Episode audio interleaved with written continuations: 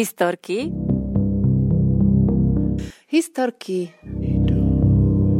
Historky. Historky zo školy. O tom, ako prežiť školu našich detí. Čo sa stane, keď deťom dovolíme plakať a hnevať sa. Ako dovoliť deťom žiť ich vlastný životný príbeh.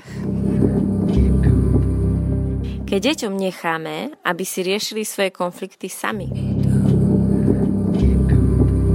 Ako priniesť život do školy. Keď deti naozaj vidíme a počujeme.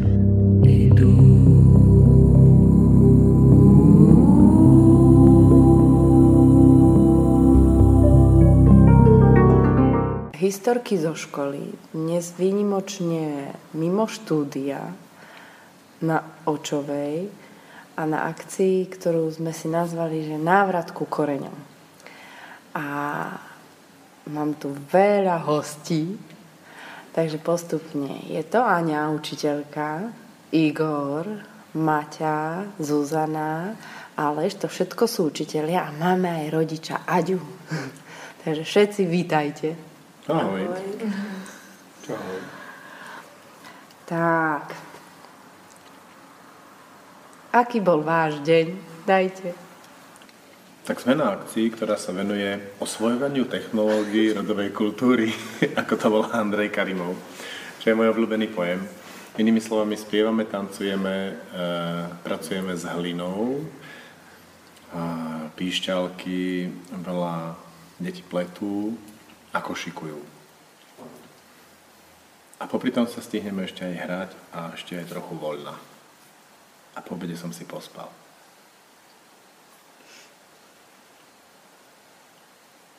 My sme si asi pospali menej, keďže sa nám tak ťažšie hovorí, vzhľadom, že už je taká pokročilá hodina. Sedíme tu po tme. Taký... A deti už spia ináč, prekvapivo. Deti že? Už spia a my tak príjemne unavení po tom celom dni.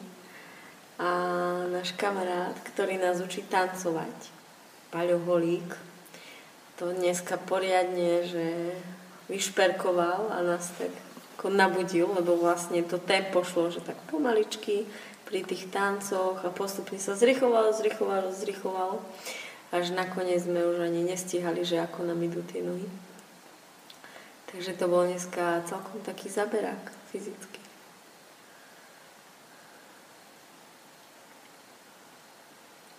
Pre mňa bolo zaujímavé dnes, že ráno sme spievali s panovou ženou Monikou a bolo to také pomerne tichšie a plaché, ale večer sa už celkom husto pridali aj deti. Neviem, či ste si to všimli, ale pri mne sedeli a ja som bola úplne nadšená z toho, akým až entuziasmom sa pridávali dokonca aj šiestak, ktorý sedel pri mne. Začínajúci mutanti. Hej, že sa to tak prebudzá. A celkovo keď sme prišli a začali sme pliesť prúty, niečo sú to korváče, a tak sa im veľmi nedarilo a dnes mali možnosť si ich urobiť znova a teda dnes sa im to podarilo. Čiže pre mňa z tohto je tak veľmi silný moment, že sa nemusím báť toho, keď im na začiatku niečo nejde a veľa to ofrflú a že postupne sa to tak prebúdza. No včera večer sme mali takú obavu, že dnes sa budú nudiť, že už to všetko vyskúšajú a že čo budeme robiť s nimi po obede. A oni práve sa do toho dostali a vyzerajú, že sú stále v tej činnosti takí ešte akční a zajtra sa vôbec nebojím, že by sa nechceli pridať s nami. Ale mňa dnes balil aj náš, tak, naša prechádzka na ihrisko a ja som sa tam cítila ako taká súčasť takého nejakého kočovného cirkusu, lebo celkom zaujímavé sme sa tam tak asimilovali s tým domácim obyvateľstvom na ihrisku. S tým futbalovým. Áno. Družstvom a... od veku päť, bez rozdielu pohlavia až do neviem akého. a vlastne s tým všetkým, čo tí naše deti ako sa dokázali zabaviť a my s nimi, tak to bolo také, také príjemné. Pre mňa tam bol veľmi silný moment, keď naše dievčatá zobrali lano, len tak si to našmidrovali do prostriedku futbalového ihriska, že si idú zaskákať cez lano a tréning sa práve začínal. Veľmi pekné. Ale oni sa vrátili Presne. a povedali, ja som im povedala, som sa ich spýtala, že odišli ste, lebo im zavadziate. Oni na mňa pozreli, že nie, že oni nám začali zavadzať. Nemali už miesto na to lano, tak oni vlastne si museli nájsť iný priestor. Hmm. A potom bola tá, ten zápas s tými mečmi a to lano a balalajka. Tak, to bolo super. Hej, a na to sme si povedali, že je už dobré, že aspoň niekto mm. hrá na balalajke. A, a Zuzka na to hovorí, že hej, hej, že už je rád na nás, ale že v škole, keď máme balalajku, tak vždy si na to spomením, že už sú dve, že a už som zabudla opäť trénovať. Takže asi dáme, že od rána bude kurz balalajky. Ja teraz viem veľmi dobre viesť balalajkové kurzy, lebo veľmi si ešte pamätám, ako ja som začínal pred dvomi mesiacmi. Čiže viem na také úplne, že až naivné triky, ako mm. to začať. Tak. Sa hlásim do kurzu. Ste vítané. Pre mňa bol taký najsilnejší moment dnešného dňa, keď Paľo ukazoval kroj najprv ľudským, teda ženský a potom svoj. A tá atmosféra sústredenia bola taká, že ešte aj Gregor sedel a s otvorenými mm-hmm. ústami a očami počúval asi päť minút alebo desať minút alebo koľko to rozprával. Že všetky tí deti boli tak do toho vcucnuté, že ešte aj toho maličkého Gregora vcucli. Aj, ja som si všimla, že on iba prišiel a mal teda jednu tú, neviem ako sa volala, tá krpca, alebo ako to volajú. Áno. A že druhú si išiel pred nami vlastne zaviazať. A on ani nič nehovoril a už len to, že to zaviazovala a vtedy vlastne tá atmosféra začala presne mm-hmm. taká s tou veľkou pozornosťou. A naozaj, keď niečo sa deje naozaj, tak pre nich je to, že naozaj. A dokážu byť veľmi pozorní. Pre mňa bolo veľmi silné vidieť o, tanečníka v kroji, tancovať tak blízko, bo doteraz som to vždy videla v diaľke na pódiu alebo v televízore. A ono to naozaj bolo také, že som mala z toho obrovské zimomriavky, z toho vlastne výrazu, aký dal Paľo do toho tanca.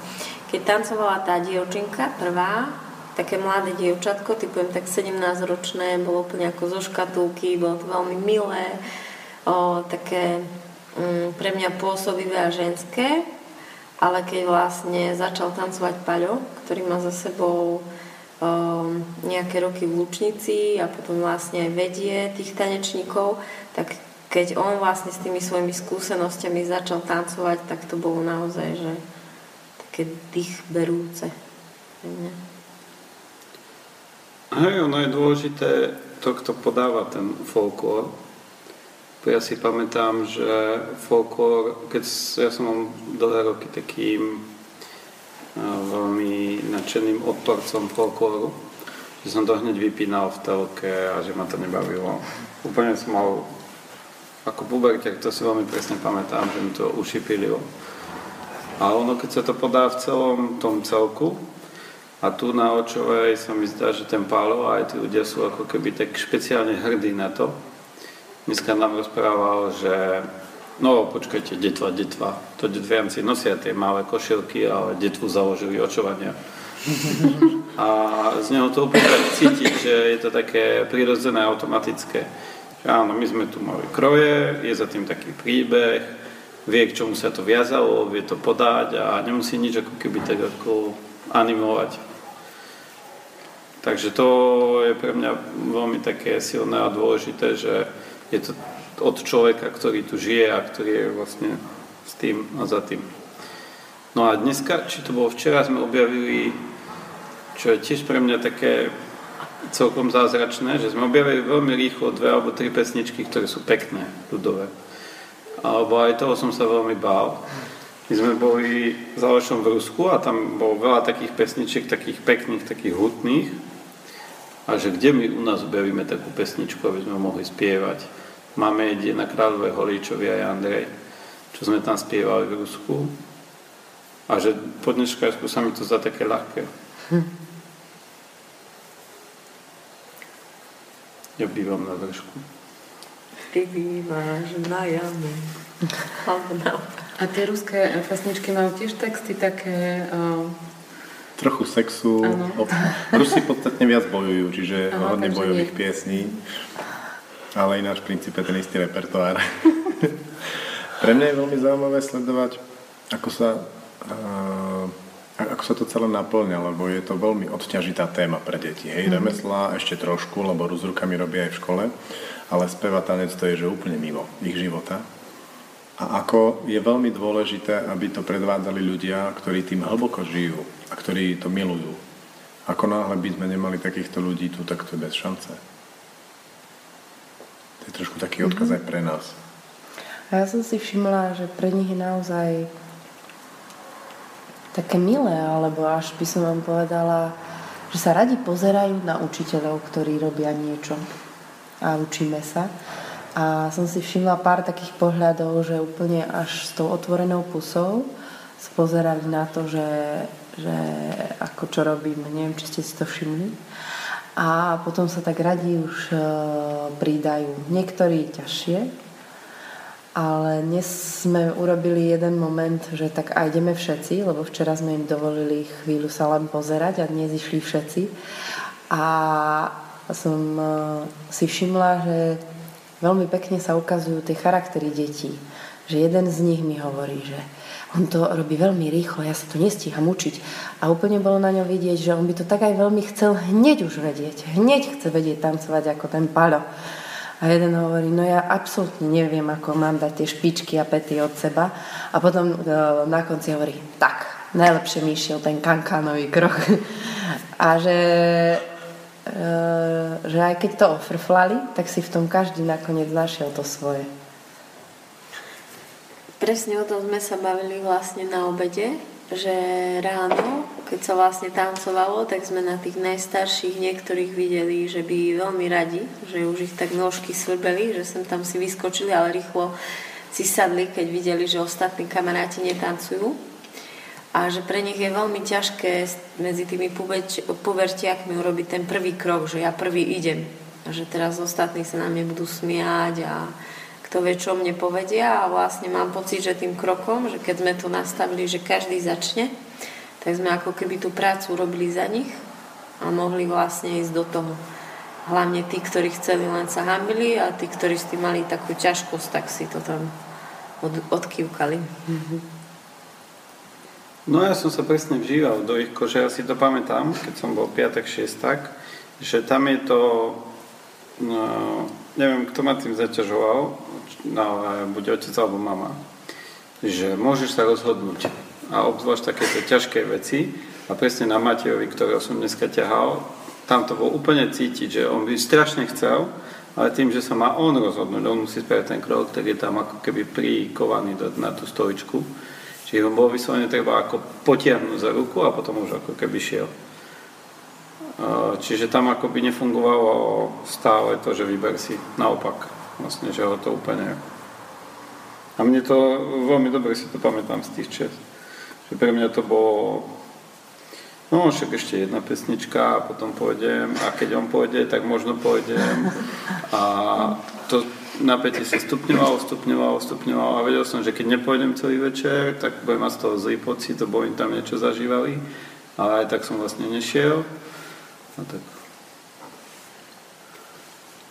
Takže pre nich je to ako vyslobodenie, že ho niekto tam dotiahne. Musíš.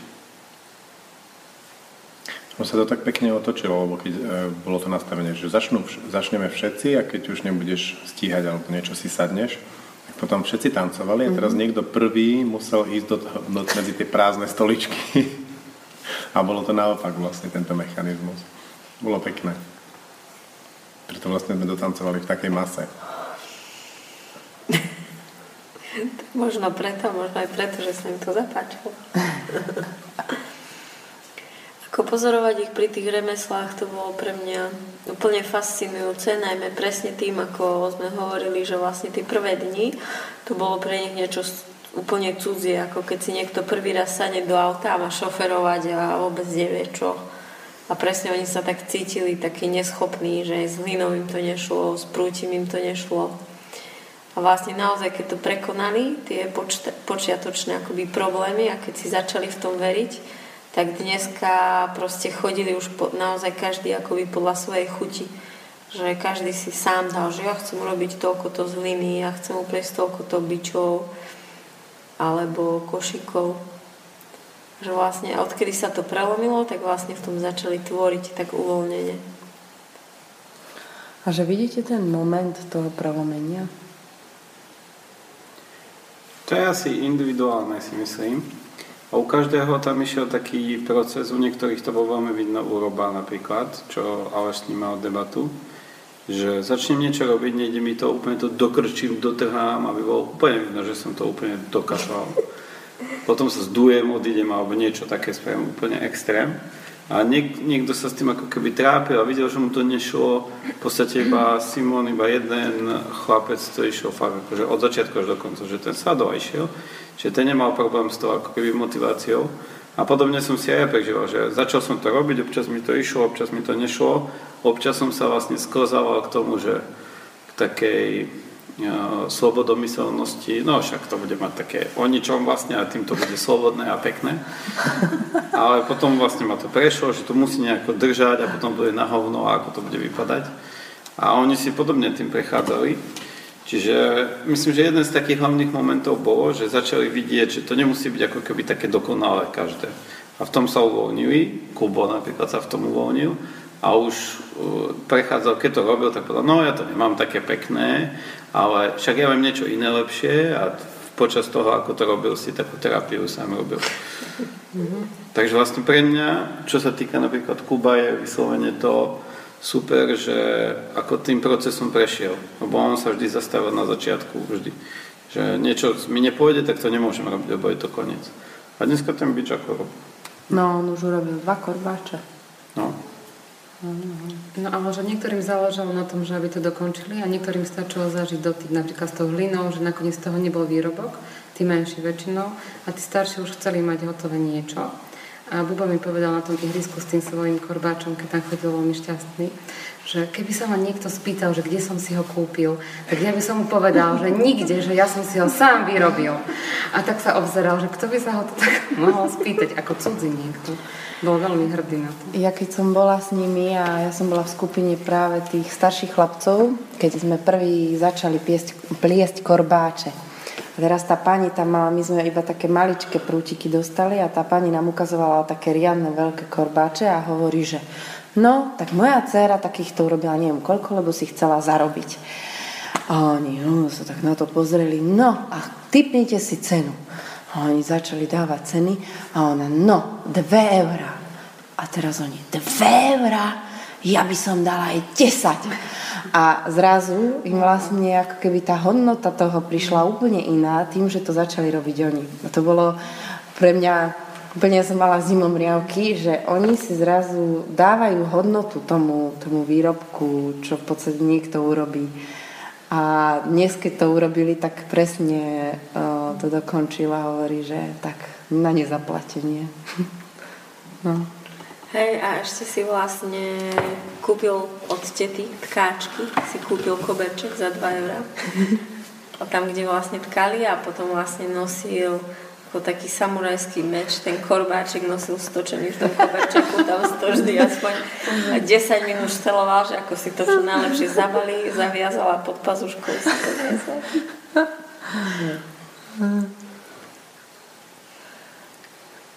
Ale aj som si tak myslela, že budeme dnes musieť tak striedať tie činnosti častejšie, aby vydržali pri tom.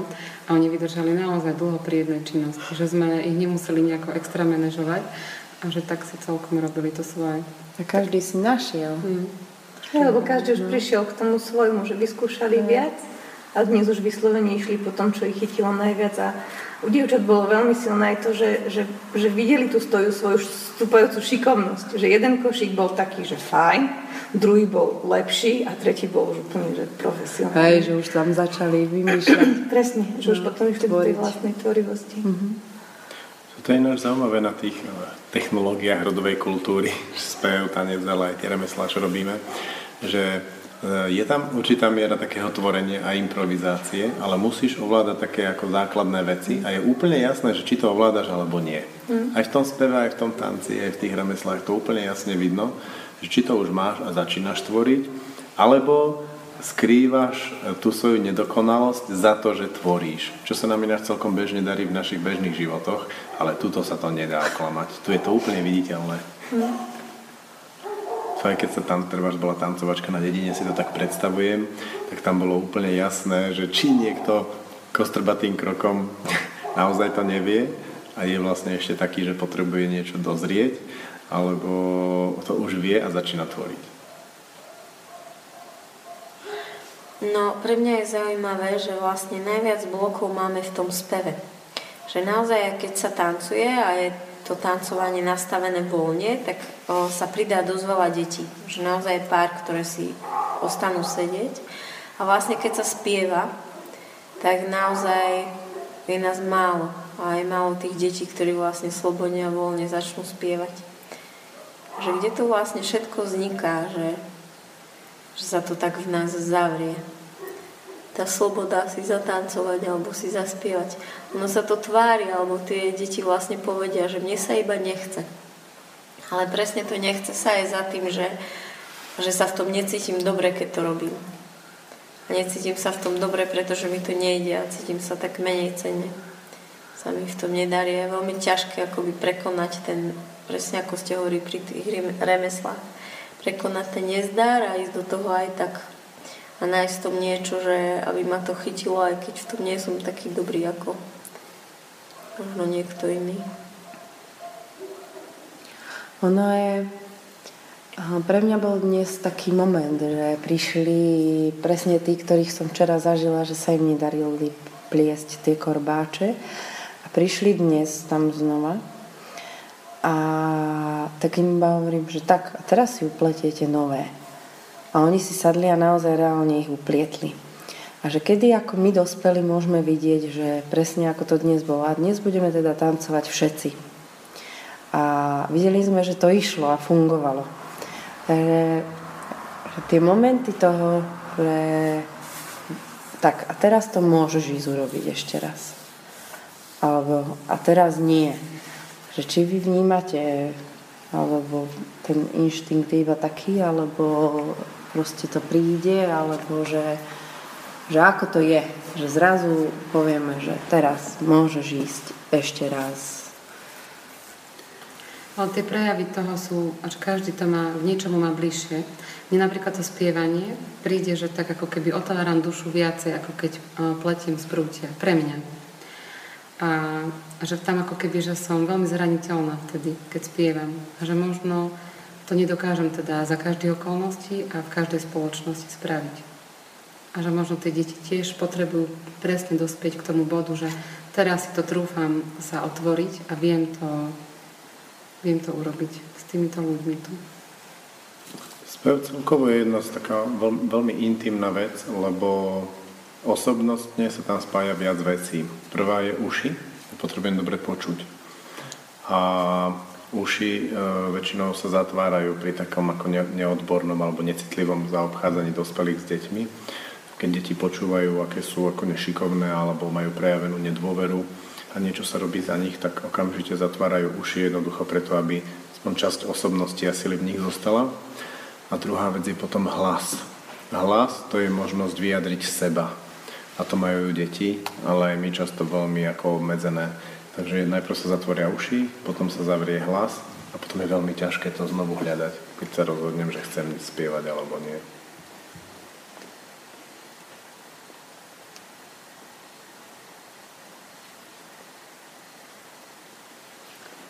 Keď si hovorila o tom ako keby bezpečí a otváraní duše, tak sa mi to vlastne tak ako potvrdilo asi. že oni mohli dnes upliecť tie korbáče, lebo už to bolo pre nich bezpečné, aj keby sa im nepodarilo. Takže je to v pohode. O to som chcela presne povedať, že, že ja tam vidím tú našu individuálnu prácu v tom, že vlastne sme veľmi vnímali a pozorovali, že čo sa vlastne deje v tých deťoch, kde sú, ako sa hýbu, ktorými dielňami prechádzajú. A keď sme vlastne postrehli presne napríklad toho chlapca, ktorému sa vlastne, on sa veľa razy pokúšal ten prvý bič dokončiť a vlastne ako nevedel si to zapamätať, nevedel to prekročiť a vlastne ostal v tom taký ako bloknutý a potom vlastne prešiel nejaký čas, keď sme ho vlastne zavolali, vtedy si mu vlastne ty pomohol akoby to prekročiť odznova a potom ja už som sa o to nestarala a potom vlastne keď som videla na ihrisku, že ako urobil to dokonale ten druhý, naozaj technicky náročne vypletený ten bič, tak to bolo pre mňa úplne taký silný okamih, že, že to bol presne ten dôležitý moment, že kde ho vlastne ako keby podržať v tom. A že presne sme to ako keby robili s tými deťmi. Že keď sme cítili, že niečo potrebujú akoby pomôcť alebo otvoriť, alebo keď mali vlastne tie ťažkosti prvý deň, pustiť ten hniev a tak. Takže to im vlastne pomáhalo v tom. Ako o tom hovoríte, to vyzerá, že čím viac osobnostne alebo motiváciou alebo vôľovo zlomené dieťa, tým viac potrebuje taký jasne ukázať smer a potlačiť ho do toho citlivým spôsobom. Hmm, ale zároveň potrebuje to bezpečné prostredie v tom. To je asi najkľúčovejšie. Že môže robiť mm-hmm. chyby a môže mm-hmm. zlyhávať. Že tu sa nikto ako z toho, že to nedokončil, no nejak ako nebol potrestaný, ale zároveň sa ukázalo, že môžeš to dokončiť. A dostal znova tú šancu a tú možnosť. No hlavne tí remeselníci, ktorí sú tu, hmm. sú nesmierne, že nie že len trpezliví, ale takí láskaví ľudia. Ako ten pán, ktorý vlastne robil s hlinou, tak on ku každému dieťaťu, každému, jak mal zahlinené ruky, to dieťa si sadlo, tak on mu nepovedal, že namoč si ruky, ale on mu najprv so svojou zahlinenou rukou mu podal jednu ruku, potom druhú, ako sa prepojil s nimi. A potom veľmi trpezlivo, vôbec na nich netlačil, dovolil im robiť chyby pri tom, zároveň sa snažil, aby si každý niečo urobil vlastne z tej hliny na tom hrnčiarskom kruhu dokonca. No naozaj bol, bol až taký psycholog.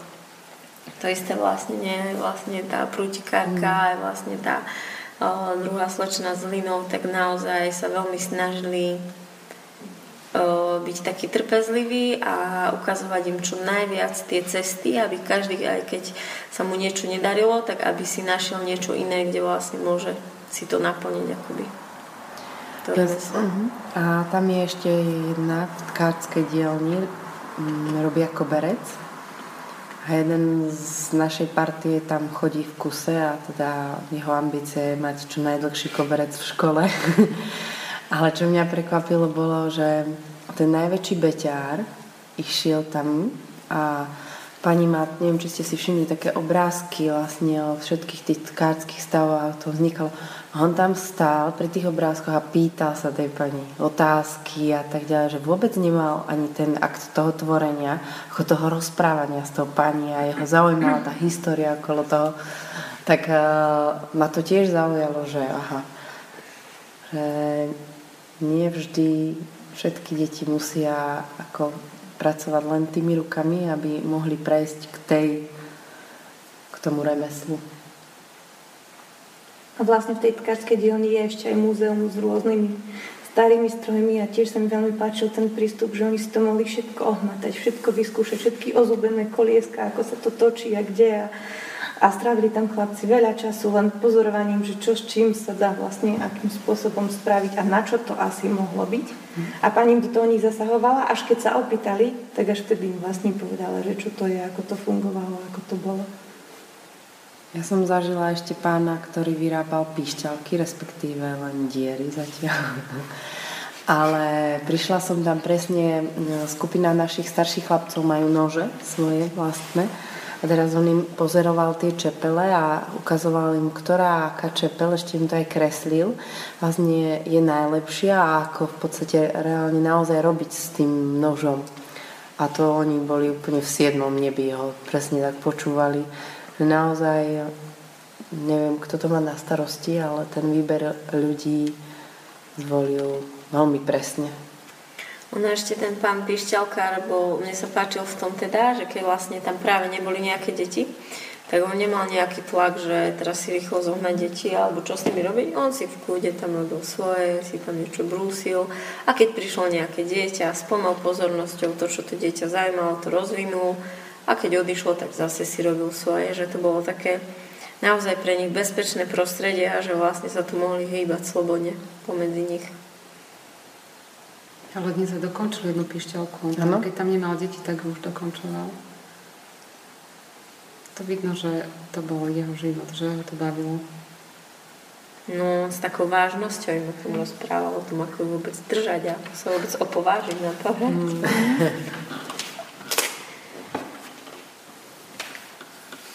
Nám presne rozprával tento pán Pišťalkár.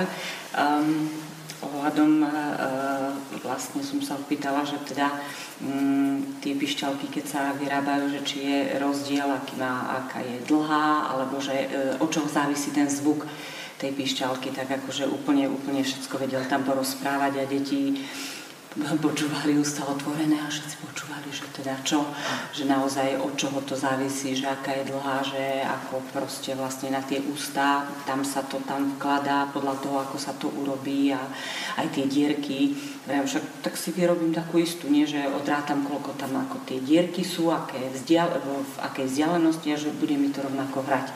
Hovorí, že absolútne, že vôbec nie, že to má svoj teda význam, aj že je to presne vyrátané, aj aká vlastne tá dierka je, a akým vlastne tým vrtákom sa robí, že proste žiadna pišťalka nemá rovnaký tón. Hm. Hej, a čo sme si mysleli, že teda dobre, tak sa to vyrobí, tak a že je to hra, iba to hra. Že to je celé, celé také ešte tak do, do hĺbky toho, že je to je také tajomstvo nejaké, alebo také niečo, niečím opradené, že to nie je len pišťalka, takže zoberiem a pískam, hej. Je to niečo viac, o mnoho viac. Keď sme išli na obed, tak uh, jedna uh, slečna sa hovorí, že kedy prídeme na budúce, že mali by sme chodiť častejšie. A jeden prvák hovorí, tak o dva týždne. A že o dva týždne a že no, vyschne hlina. Co, by si radi prišli po produkty. Na tom pletení je to pre nich asi najsilnejšie, že si hneď môžu niečo ako zobrať domov. Tá hlina ich baví tiež. A ten koberec tiež majú také, že niečo môžu chytiť a preto by najradšej prišli čo najskôr naspäť. Ale presne by ma zaujímalo, že keby sme tu týždeň a vlastne za deň, za dva, aké pokroky urobili, ako vlastne v tom vedeli sami vymýšľať, tak kebyže sme tu týždeň a už to tu majú úplne ako doma, čo by vlastne stvorili ďalej. Hej, hneď sa pýtali, že či pedik objednáme. objednáme. A taký tkáčsky stav by sme celkom uvítali v škole, no, no. Takže vyzývame darcov, ktorí našli na povalení niečo také. Myslíš, krosná. Krosná.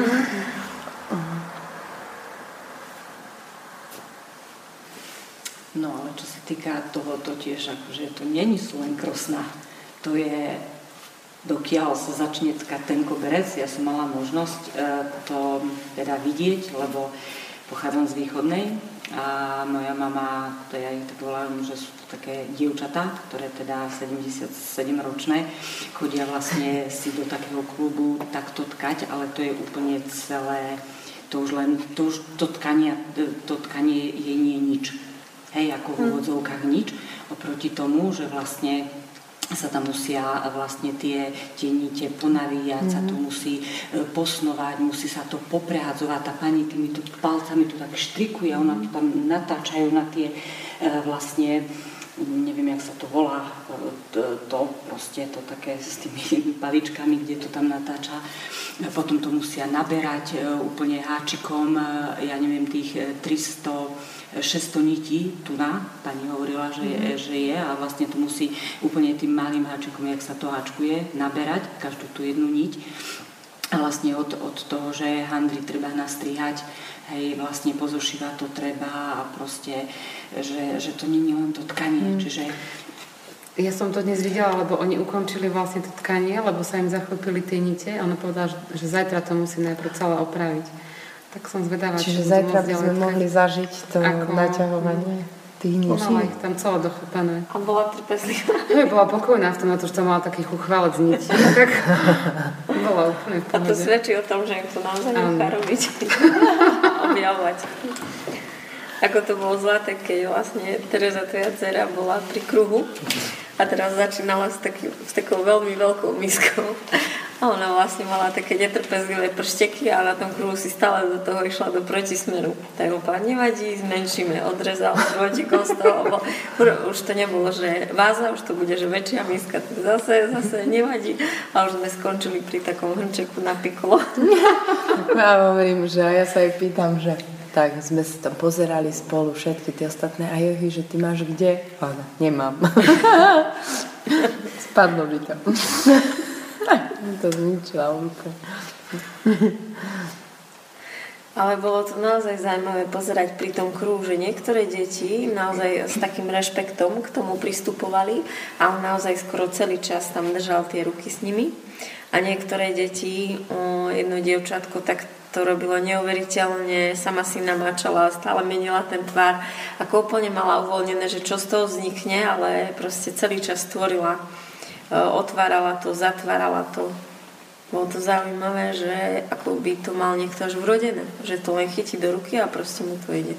No len ona je taká veľmi šikovná, lebo prišla na pletenie a pani jej dala prút, prúty a ona vlastne za veľmi krátky čas urobila korbáč sama.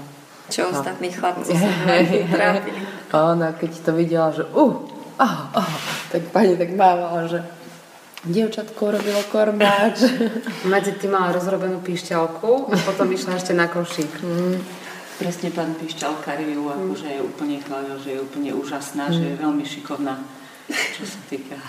Hej, ona veľmi neprejavuje emócie, keď sa jej niečo podarí. Ona vždy tak mychne plieskami, že tak som to ukázala.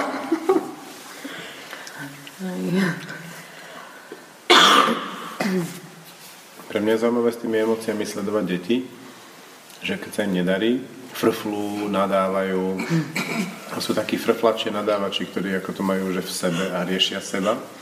A potom sú takí, ktorých ja si volám, že toxickí a to je takí, ktorí vlastne začnú nakazovať tých ostatných okolo seba, sa to tak šíri okolo nich. Chvíľu mi trvalo, keď mi to zaplo, ale tých toxických som začal akože, ty nie. Ale on nadáva tiež, hej, ale ty, on, on nadáva ináč, ty, ty nebudeš. To bolo veľmi pekné. Ale dnes som už takých ani nezažila.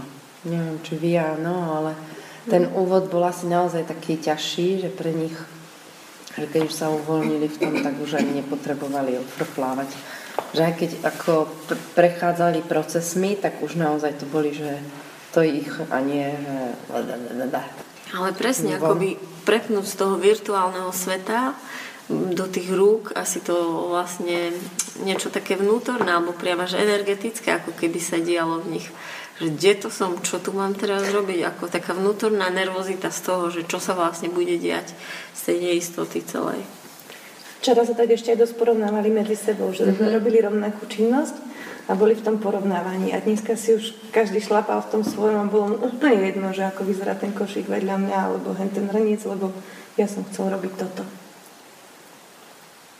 Ako je pravda, že sa podarilo urobiť veľmi čisté prostredie, také nehodnotiace, neposudzujúce a bezpečné. A im vlastne trvalo v podstate deň, kým na to prišli, že môžu robiť chyby, nikomu nezáleží na tom ich výsledku. Taká veľká vec. Toto dostať do školy, aby sa oni takto začali učiť. Hm. Trošku to kazia, ale tie očakávania, niekedy naše, niekedy rodičov. No ale je vzácne, že práve aj tí remeselníci sú práve takí, ktorí to nehodnotili. Mm-hmm. Že im stačil ten proces a ten výsledok vôbec nezáležal na ňom. Bolo cítiť, že sú skúsení v tom, že robia už kurzy nejaký čas a už prišli na to, že súčasní ľudia im nejde tak úplne o výsledok, ale mm-hmm. skôr naozaj vypnúť pri tom procese. Alebo ten, kto ich vyberal, vyberal veľmi psychologicky, lebo vlastne tá pani, ktorá robila s hlinou model, modelovanie, tak vlastne hovorila, že ona už dlho skúša na kruhu a že jej to vlastne nejde. A ten pán, ktorý vlastne robí na kruhu, tak on je tu v dedine chlapec pre všetko, alebo pán pre všetko, že on robí hocičo a že naozaj čo iný pán mal, robí, ja neviem, aké polročné kurzy na hlinu, takže on to mal pomerne dosť zrýchlené. Tak si robili srandu, že všetko, čo sa iní dlho učia, takže on dokáže za päť minút. Takže mám skôr pocit, akoby ten človek, čo ich vyberal, tak ich vyberal naozaj tak psychologicky podľa nejakej trpezlivosti alebo lásky k deťom, alebo neviem. No naozaj sú takí. Tak ale keď si, si predstavíš, že vlastne vedú kurzy takých ľudí, ako sme my, a my sme v princípe veľmi nešikovní, manuálne absolútne nezruční, na tých deťoch to vidno tiež, a potom občas medzi nimi sa nájde niekto trošku zručný. A to je také svetielko. Ale keby ako ten majster chcel, vlastne on môže ísť na čom. Chce odovzdávať to svoje umenie ďalej, no veľmi ťažko. Medzi takými nešikovníkmi tých pár detí to neuživí. Takže skôr naozaj sa prepli na to, že dobre, ja tu robím taký wellness. Áno, ale je vidno, že vlastne nečakali pri košíkoch, že nám to pôjde tak rýchlo. Lebo mali nachystaný nejaký materiál, ale tie deti sa rozbehli a boli schopné urobiť za jeden deň dva, tri košíky. Takže naozaj dneska už pani hovorila, že zajtra musí doniesť zo svojich zásob, lebo sme vlastne vyminuli všetko, čo tu mali. A dokázala tam na tom pletení pomáhať vlastne naraz veľmi veľa deťom aj nám, lebo sme plietli košíky a sme začali robiť vianočné gulé, aj korbáče robili, čiže naozaj ako potom ešte motýliky a motýliky, presne, dnes ešte aj motýliky boli, že mala to celkom tak ako pod palcom a stále pôsobila, že nemá z toho nervy, že, že ju chodíme, otravujeme, že tak kde toto ako dokončiť, to, čo tu trčí. Som ešte pri tom um, pletení, vypletaní teda tých košíkov bola úplne úžasnutá, keď som tam včera po obede došla, som tam videla takých eh, pre mňa eh, troch nejakých beťárov, alebo ako to mám nazvať, zo školy, tých starších, ktorých proste, keď tak vydávam, tak sú akože, sa mi nehodili do tej pozy, v ktorej som ich videla, že tam sedeli a oni krásne, v pohode, traja vedľa seba a krásne, s pokojom, s kľudom, s úsmevom na tvári vlastne plietli, plietli tie košíky, tak ja som bola akože to ako normálne, ako keby ich to pohltilo nejako magicky, lebo mne oni fakt prišli, že teda neobsedia. Hej, ale toto oni tam, akože tak, to bolo pre mňa zážitok. Že som ich tak tam videla v takej činnosti a v takom pokoji, v takom kľude a to, že ich to zaujímalo. Ako celkom sa pomaly vytrácajú tie diagnózy z nich. A čo mňa ešte, že my si napísali, že teda telefóny ako nie a napriek tomu tu majú telefóny, ale sme to nejako neriešili. A sme sa akorát rozprávali, že oni vôbec nemajú potrebu sa ako zašiť pri tom telefóne, že naozaj ten deň je tak plný, že keď občas prídu, niečo si zahrajú alebo čo, ale vôbec to nie je to vysedávanie pri telefóne a, a hrať. Tým, že naozaj ako dostali nejaký zmysel a význam v rámci tých činností. No, tie, tá, tie rodov, keď trafíš e- tie technológie rodovej kultúry, ktoré sú v tvojom rode, tak oni by vlastne mali ti otvoriť takú, ako zaspievať v tvojom tele. Hm. Mám pocit, že to trošku zažívame.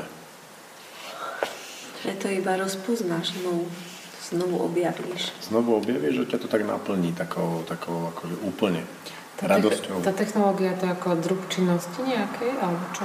druh činnosti, ale hlavne, že to bolo niečo, čo na niečo slúžilo. Napríklad tie mužské tance, alebo ženské tance, alebo spoločné tance, že každý k niečomu viedol. Alebo e, tie remeslá, čo robíme, tak oni naozaj súviseli s holým prežitím. Potrebovala si to urobiť, aby si mohla niečo urobiť. Áno, že všetci, prepáč, všetci máme akoby v sebe každú tú činnosť, ako vpísanú, mm-hmm. alebo máme každú tak. Nejakú špecifickú pre seba? Očividne úplne každú nie. A čo sa týkala toho prežitia v tom našom rode, tam, kde sme žili, mm-hmm. a teda naši predkovia, a my sme to po nich chytili, tak e, podľa toho sa to dá vlastne spoznať. Že keď je to ono, tak ťa to tak ako rozžiari. Mm-hmm. A čo vás rozžiari? Hej, presne, ja som sa chcela. Ja som na pletenie. Som india ani zatiaľ nebola. No mňa hlina veľmi chytá, ja som ju zašiel inde, napríklad pri hline, hlinených omietkach a to bolo úplne také, ako to hlboko to vchádzalo, veľmi rád som to robil a s tými hovnami, ako sa to mieša s pieskom, krásne. A to pletenie bolo tiež veľmi silné. No a potom speva, tanec a boj, to je nesmierne. Ráno som si trošku zacvičil s mečom a bolo dobre. Martinka, teba asi spieva niečo. No mňa tiež láka viacej boj ako spievanie. A košiky, košiky tiež, ale vlastne to spievanie je pre mňa taká nejaká tajomná komnata. Alebo nejaká taká božská schopnosť, ktorú by som chcela dosiahnuť v tomto živote, ale neviem, či sa mi to podarí. Ale ja som ešte chcela povedať, že mne sa veľmi páči, ako Paľo rozpráva o tých krojoch, o tých tancoch a hovorí to úplne tak zo života vlastne tých ľudí. A vlastne ako tu stál v tom kroji, ako on rozpráva o tom, že že ten životný štýl mladých ľudí a to vlastne tá ich hodnota v tej spoločnosti závisela od toho, že aký mali ten kroj, ako sa vedeli niesť, ako vedeli tancovať a vlastne všetko, ako to rozpráva, tak ja som si presne vedela, keď som si pozerala toho pubertiaka, že či má vlastne kvalitný mobil, kvalitný tablet, že ako je vlastne oblečený, či ide v tom štýle, aby vlastne bol niekde na tej úrovni medzi mladými, tak presne vďaka nemu som si vedela predstaviť, že vlastne v čom sa pohľadí pohybovali oh, mentálne, kultúrne, hodnotovo tí mladí ľudia. Zaujímavý, zaujímavý rozdiel je v tom, že vlastne vtedy uh, väčšina tých vecí, ktoré ho reprezentovali, si prispel k nim alebo si ich urobil sám. V dnešnej dobe väčšinou toho, čo ich reprezentuje, si musia kúpiť. A nemajú na tom žiaden podiel, lebo im to kúpia rodičia. Čiže tam nie je žiadna jeho vlastná hodnota, jeho sebavyjadrenie v tom a to je úplne, že, že, že prázdne. Že mám mobil, mám tablet, mám počítač, mám neviem čo, mám značkové trenky, ale je to úplne že prázdne. Ale možno preto majú taký obrovský úspech repery, lebo oni to aspoň odspievajú a odtancujú. Aj mi to potom také uveriteľné, keď idú v tom hey, tej šiltovke. V tom nahnevanom, vyhejtovanom štýle, presne. A s týmto mi prišlo včera, včera sme prišli, áno, začali vlastne s tým, na čo mi toto bude. A že dnes už tu ako keby otázku, alebo ako ani nie otázku, ale v podstate taký ten Postup. toxický, hej, toxické niečo, bolo práve, že už som to dnes nepočula. Že už neriešia to, že aha, no tak mám vedieť pliesť prst, alebo, alebo proste korbač. Už to iba robia. No, bolo veľmi múdre, že sme nezačali nejak mentorským vysvetľovať, na čo im to bude, lebo sami to jednak ani poriadne nevieme. A jednak, že skôr išlo o to sprostredkovaní ten zážitok a cez ktorý oni sami sa prestanú na to pýtať, lebo to nejak vojde do nich. A vy ste zažili niečo také v vašej tejto, v tom veku našich školských detí? Že máte sto, s tým folklórom taký zážitok ako oni teraz? My sme mali veľmi trápne výchovné koncerty, to si pamätám. A sme ešte robili zle. No ale to nemali nič ale... ako z kultúru. Čo vo mne leží? No to nie. Čo vo mne leží je, že v dielňach my si vyrábali nejaké veci a tam si pamätám a to ma silne oslovovalo, že čo sme robili s pílom. Určite z modrého plastu ste si nevyrábali kocku na, teda, na cukor, no. nádobu na cukor. Aj tú cukorničku ste nevyrábali. Bo my hej. No pre mňa také najviac kultúrne je akoby to detstvo na dedine. um, starých rodičov a vlastne preto ma veľmi potešila tá pesnička, ktorú vlastne vybrala Paľová manželka, a tu mi vlastne starka spievala vždy, keď sme upratovali. Ale ja som si všimla, že vlastne moja starka bola taká beťárka, lebo vybrala iba tú prvú slovo, kde sa tam páčilo, to prídi ty šľajko ráno k nám, uvidíš, čo, rád, čo ja tu robievam. A vlastne presne som si spomenula, ako pá... no tam sú aj ďalšie slova, tie nie sú zaujímavé. A tam je to vlastne presne, že jej to iba sedelo, že keď mala chuť pracovať, tak si to vlastne spievala. Ten zvyšok slohy vlastne nesedel do jej príbehu. Tak to vlastne vymazala. No to sme tu zažili. Vlastne Paľo nám zaspieval nejakú pieseň a potom povedal, no ďalšia slova už je taká lascívna. Našťastie dnes je čas Google, nie ako tvoja stará mama, ona to mohla tak odpinkať, ale nás Paľo neodpinkal. My si nacvičili aj tú lascívnu tému. To pekné. No, už vám to šlo, poďme ide krásne. A sme ho šokovali. Ale no, prvýkrát, ale potom povedal, no veď viete, už aj tu ďalšiu, tak poďme. A, a potom to už zaspieval aj sám. No ale potom vyťahol, že a túto na Google nenájdete. A tam bola ešte som niečo na kolená. Ale to i čo to našiel aj to. A tak sme mu nechceli pokaziť tú radosť. Hej, tie ľudovky sú, sú hodne o sexe. A to je pekné. A pubertiakom si myslím, že to zapadlo, lebo oni už trošku vnímajú ten kontext, občas sa zachychotali a potom s chuťou zaspievali. Ale ja si pamätám z detstva aj tie slohy posledné, keď to spievali tie staré mami. A neprišlo, hej, a neprišlo mi to nejaké, akoby, že by som to nemala počuť. Hej. To bola tá súčasť. Nebolo to vulgárne, no. Jednoducho, bolo to také. No, ono je to tam tak zašifrované. V tých ľudovkách je to tak pekne zašifrované. Inak je to riadne živé. Vlastne keď som ich pozorovala, ako tancujú, ten kroj je naozaj veľmi sexy. Vlastne muž si to oblečie a je úplne niekde inde. Ja som si teraz pozerala vlastne fotky, keď som fotila včera, keď nás učil tancovať v civile. A teraz som si pozerala tie, kde už mm. je v tom vlastne kroji. Tak je to úplne niekde inde. Ale aj on úplne naštancoval. Proste to, ten kroj niečo urobí. Mm.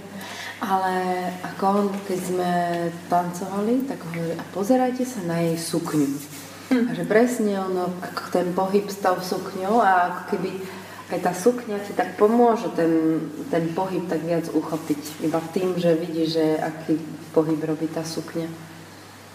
A tak najlepšie bolo, že začal opisovať tie časti kroja v rámci tých sukien. A tá sa spodná sa volá cudnica. Mm. A teraz pri mne sedeli takí dvaja mladí ľudia a už, tak, a už sa začala točiť a presne, že á, cudnica! A že naozaj už nič, akože, že tá sa nezodvihla. Čakali, či sa aj tá zodvihne. Čo sa týka toho folklóru a skúseností, keď my sme boli na škole, tak akože u mňa to platí tak, že obuvník chodí bosý, lebo ja... Um, som to mala úplne pod nosom, čo sa týka tohoto folklóru a mm, dovolím si povedať, že celkom e, kvalitného e, určite folklóru a mm, ja som sa teda tomu nevenovala a teraz sa naozaj priznám, že ja som to skôr tak brala, že, pff, že čo tancovanie ľudovky, že čo to je, hej, že to je akože pff, absolútne, ja som ani na festival nechodievala ani nič, lebo mi to prišlo akože také pre mňa absolútne nezáživné. Ale teraz akože je úplne úžasné, si myslím, že si to teda e, zaradil do, do, teda, do programu nejakého škole. Áno, že teda toto ku koreňom a myslím si, že toto nie je posledná aktivita, ktorú teda mm. to je len nejaký štart a tiež si myslím to, čo si hovoril, že vlastne by sa to v nás malo prebudiť, alebo že sa to v nás prebudí. Takéto slovanské, slovenské, lebo predsa aj ten Andrej, keď je, chodí, tak mne sa aj pritom veľa zobúdzam, pritom ruskom, ale toto je tiež si myslím, že také naozaj takéto naše, takéto fakt tie korene naše, ktoré máme a vlastne, že aj, aj to mi tak prišlo, že tie deti tu na, aj čo sa týka toho tancovania dnes, však oni všetci tancovali a úplne, úplne to bolo krásne. A že ja si myslím, že to má spojitosť s tými koreňmi našimi slovenskými, slovanskými a s tým našim folklórom, že, že vlastne, hej, že takto, že toto asi viacej ich to tak chytí, lebo že je to nie len, že by sa im to začalo páčiť, ale že je to naozaj to, čo je v nás, že to je naozaj to naše. A že je to, že je to pekné. Ďakujem ti za to, že teda aj mňa si e, tu na, že začínam spoznávať to čaro naozaj toho folklóru, lebo fakt, keď e, tancoval ten Paľo, ako to bolo úžasné s tou dievčinou, naozaj, a tak mi prišlo, že bože, a ja som to mala stále pod nosom a teda, a že som takto na to kašľala, že ja musím prísť do Očovej na to, aby som zistila, aký, aký krásny, aký krásny je folklór. Ja som strávil dva týždne v Petraho radia, aby som na to prišiel. Hej, sú to také príbehy. A príbehy, to je veľmi zaujímavé, ako to robí Paľo, že on všetko, čo robí, prepletá príbehmi. Uh-huh. A to je niečo, čo mne vo folklóre alebo v folklórizme strašne chýbalo doteraz. Preto som tomu nejak ako nevedel prísť na chuť. Že aký to má zmysel, ako sa to používalo, na čo to slúžilo. A on, keď tam tie príbehy do toho dáva, mne to nesmierne pomáha. Fakt je skvelý. A včera, keď si išli ľahnúť, tak sa pýtajú, že a budete nám čítať? A on, že však veď už si príbeh mal. Že naozaj to, tá pieseň večerná, to bol celý ten príbeh, ktorý už... Pre mňa bol najsilnejší jeho príbeh, keď hovoril vlastne, že on tancoval v tej Lučnici a potom vlastne skončil, odovzdal tam ten kroj a potom vlastne päť rokov nič, sa venoval nejakej inej práci. A potom vlastne túto Vočového zavolali do ich súboru, že vlastne si išiel iba tak vyskúšať kroj, čo mu bude dobrý a že vlastne keď si ho zrazu obliekol, takže to bol veľmi silný až taký spirituálny zážitok pre ňo. Že vlastne zrazu ako keby prišiel domov alebo proste ako keby celé jeho telo sa zrazu prekrvilo, si to predstavujem. Hovoril, že to bolo veľmi silné. Že od vtedy to nezažil až tak silno, že vtedy to bolo niečo výnimočné. Mňa veľmi lákajú tie detvianské gate a košela. Ja som veľmi zvedavý, čo sa stane, keď raz k takým prídem a si ich oblečiem. S tým opaskom hrubým, širokým. Však ty bežne chodíš v opasku s holým pupkom. S košelou rozopnutou kockou. Je to iné, keď je to košela ušitá v Indonézii. Hej, ale dnes sa vlastne spýtal mm, malý druhák, že no dobré, ale že ako si to vyrábali. A on teraz povedal, že v podstate všetko, to aj látku, aj opasok, no veď chovali kravu, zabili toho bíčka a mal do opasok a tak ďalej. A zrazu on vidím, že aha, veď oni si poradili sami, tí ľudia, naozaj dopestovať. Ale úžasné bolo, lebo on mu začal, Paľo mu začal rozprávať, že teda najskôr ten ľan akože zasiatý a že to museli pokosiť a tak. A on to takže, až to viem, lebo nám toto presne o tomto ľane včera rozprávala na tkaní tá pani. Presne ako to s tým ľanom a že až pokiaľ vlastne vznikla tá, to, to pradeno, alebo tá niť teda, e, vlastne presne ako to aj museli aj česať a toto všetko. Čiže aha, však to viem, však to viem, takže počúval včera. Takže mi pripadá, že akí museli byť tí ľudia nesmierne múdri a zruční, tie naši predkovia, keď dokázali také široké spektrum vecí, že my sme veľmi úzko špecializovaní, mm. takí dosť bezmocní v našich životoch. Mm-hmm. Špecializovaní sme? Mm-hmm. Mám pocit, že práve že zo všetkého potrebujeme vedieť aspoň niečo. Práve, že aby sme boli priemerní a zo všetkého vedeli z každého predmetu tak akurát, že vlastne nevieme potom tie základné veci, že ako si spraviť košelu, že si neviem, čo obliec, kým si ju nekúpim naozaj v obchode. No, to je ten problém gymnazistov. Ale ja mám dve remeslá. Som veľa strávila času na fyzike, z ktorej nikdy neviem, tak preto asi mám také bloky.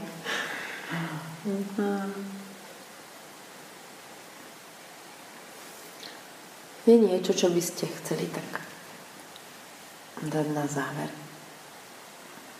No pre mňa je zaujímavá tá fyzika toho celého, že my potrebujeme ako keby prekročiť takú hranicu nadkritického množstva detí, ktoré to zaujme tu a keď sme to dokázali, čo sa asi podarilo, tak potom sa do toho pustili už aj tie ostatné deti a potom sa z toho stane taká masová trendy záležitosť.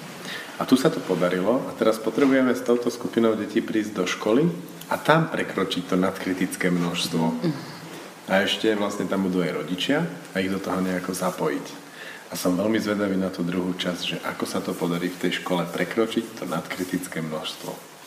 Bez palaholíka. Bez palaholíka. Mm. Toto. No aj toto, že ja to bez palaholíka zatiaľ nevidím. A že mne by sa páčilo pozvať palaholíka, že každý pondelok prvé dve hodiny mi prišiel s tým, že vlastne v telke by sme tancovali všetci učitelia, čo chceme, a všetky deti, čo chceme. A že iba to proste robiť. A raz sa možno naplní tá telocvičňa. No ja každopádne som si ho nasnímal a urobím si také inštruktážne video, kde sa to môžeme učiť. Ale stále je to vo fáze, že my sa to učíme. Mm. A tam to je, že pre nich bol naozaj ten najsilnejší moment dnes, že on prišiel v tom kroji a niečo v tom kroji si dokončil, niečo im dal vyskúšať. A vtedy to bolo, že aha, to už sa nebavíme, iba že nejaké kroky si tu robím a hopkám. V podstate hopkám bežne, keď idem, neviem kde cestou, ale v kroji už to nebolo. Presne, to ja si tiež myslím, že toto, tá masa, tie všetky deti, ktoré tancovali, že to bolo naozaj aj vďaka tomu kroju, lebo to vo mne to vyvolávalo tiež určité pocity, ale tie deti to boli... Mm, naozaj no, proti včerajšku, keď to bolo len tak ako, ale dnes oni do toho šli, lebo fakt to bolo krásne vidieť ho v tom kroji, aj tú dievčinu a tancovať, aj naozaj mal iné tie pohyby ako včera v tom kroji, ako, ako fakt. Si predstavte, že na našej škole ako bežne býva venček, tak by sme mali pre deviatakov iniciáciu, že by vlastne vždy v deviatke prišla živá hudba. Mm-hmm. Vlastne ten cieľ by bolo, že by mohli mať tej svoje kroje a že by vlastne ten, o, bolo to zakončenie nejakého kurzu tanečného. Ešte ideálne, že by si sami ušili. U kroj, mm-hmm. Presne. Ale si zober, no. Že veď máme na to deväť rokov. No. A my sme pomaličky niečo vyšívali a učili sa tancovať. No. Ale že naozaj, že ten posledný klinec, že už mám ten kroj, viem si to zatancovať možno s niekým v páre a hlavne mám tam tú živú hudbu. Tam to máš ako keby ukončené. Tak asi potrebujeme kontakty, kto robí aj v Očovej, aj kade tade kroje ešte. Tak sú tá krajčírska dielňa je funkčná. No. Ja viem šiť. To je ako reklama aj do relácie, že v Očovej je funkčná krajčírska dielňa, ktorá je kvalitná a lacná. Áno, za dobré ceny. My s Igorom sme si dali ušiť niečo košelu, ja sukňu a pani je veľmi taká príjemná, šikovná. Aj u nás, ak teda už robíme reklamu, tak aj ja, akože to by, to by som si neopustila, keby som nespomenula veľmi šikovnú krajčírku, mladú babu z východnej, krásnej kroje, šije, celé komplet, sukne naskladané, spodnice, mm. proste všetko, chlapské košele, a dokonca spolupracuje so svojou mamou, ktorá vlastne ručne vyšíva mm. tie e, košele a proste to, čo vyšité má byť, tak je to ručne vyšívané, lebo sú, viem, že v Mikuláši robia aj e, také, že strojom vyšívané, mm. to je tiež veľmi pekné, som to videla, ale proste kto chce a chce naozaj mať tú dušu v tom, tak je to e, ona Martina, ktorá teda úžasné veci robí spolu s tou mamou, že to mm, je to ručné naozaj, aj to vyšívanie. Ešte niekto niečo do reklamného okienka? Tak. Ja viem, že sa dajú zohnať dobre tanečné topánky, sapagy.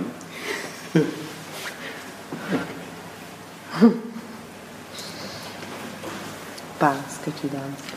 Pánske. Iba pánske.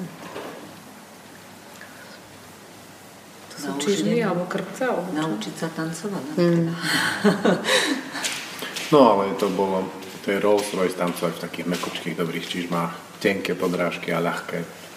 Ale dnes, keď ona prišla ľudská, to je v takých tých kožených, tak uh, neviem, či to je teraz to trendové, že na boso, a to je taká značka. Mm-hmm. Takže presne tak pôsobili tieto banky. Že oni naozaj, len neviem, kedy nás tak stiahli, nám tú nohu do takých iných, ale keď si zoberieš, tak oni naozaj bola tá... Barfoot. Hej. Tá pánka na boso, ako keby. To To sme sa tak, ako by som to povedala, že až zopsuli v tom obliekaní aj vo všetkom. Keď sa pozerám spätne na tie kroje a aj všetky tie veci. Že mne sa páči, že ja by som mohla, keď môžem, variť v sukniach a v šatách a tak. A že variť v takom kroji, to by bolo také celkom... Hej! Veď by to veľmi pristalo, keď človeka tu doniesla ten kroj. Hej. To veľmi pristalo v tom kroji. No a ja by som nedávala ten čepiec asi vôbec. To keď všade hovoria, že vlastne tie mladé dievčatá ako cop a vlastne ako náhle si sa vydala, tak si musela nosiť ten čepiec strašne a nemohla si mať rozpustené vlasy, to by bolo moje slabé miesto. To bolo len v konzervatívnych kultúrách. Okay. Takých hodne už potom pokresťanštených. Si môžeš vybrať, akú kultúru budeš. Dnes je taká super možnosť. Nakombinuješ. Chvala Bohu. Že tak pokrk som tuto Očová a hlava je Afrika. Tak, by sme to ukončili. Takže toľko historky zo školy. Z Očovej. Z Očovej. Návrat ku koreňom. Z remeselného dvora. Tak, tak. Táto relácia vznikla za podpory dobrovoľných príspevkov našich poslucháčov. Ty, ty sa k nim môžeš pridať. Viac informácií nájdeš na w w w bodka slobodnyvysielac bodka es ka. Ďakujeme.